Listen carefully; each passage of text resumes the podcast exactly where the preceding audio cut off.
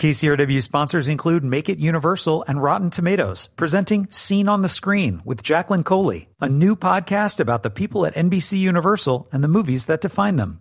Available wherever you listen to your favorite podcasts. I'm Joe Morgenstern, the film critic of the Wall Street Journal.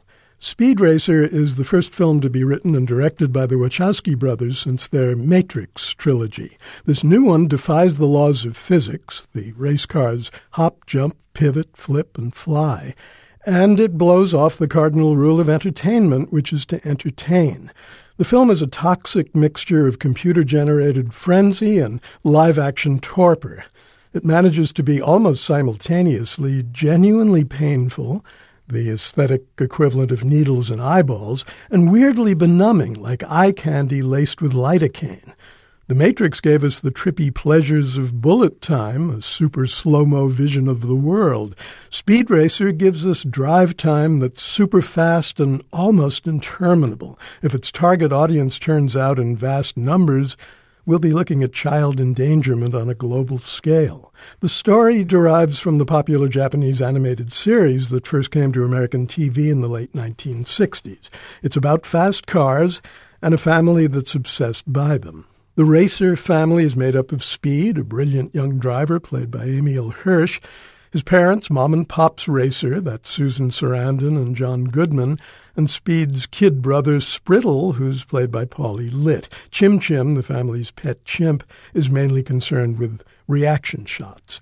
The concept of camp seems to have obsessed the Wachowski brothers. It's obviously what Larry and Andy were shooting for in the live action sequences, but what they got is laborious comedy, loads of exposition, and elephantine drama interspersed with tedious lectures on Matrix related themes.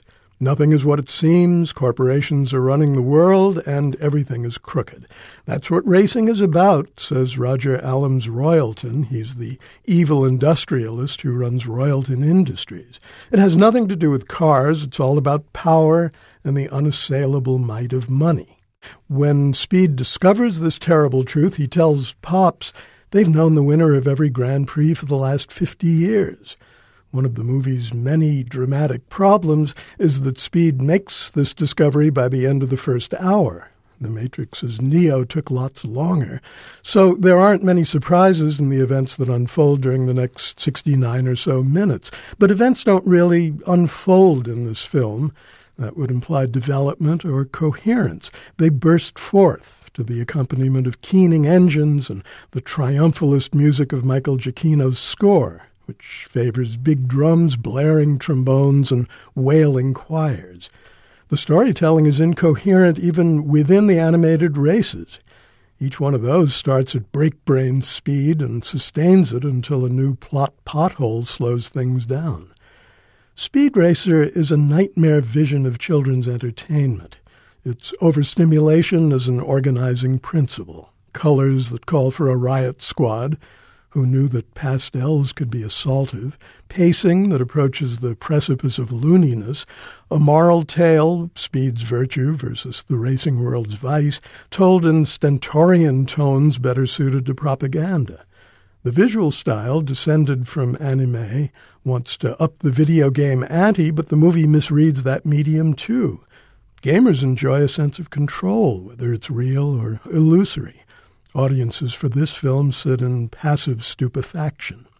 Speed's mother tells him, I go to the races to watch you make art, and it's beautiful, inspiring, everything art should be.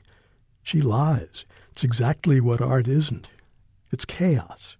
I'm Joe Morgenstern, the Wall Street Journal's film critic. I'll be back on KCRW next week with more reviews.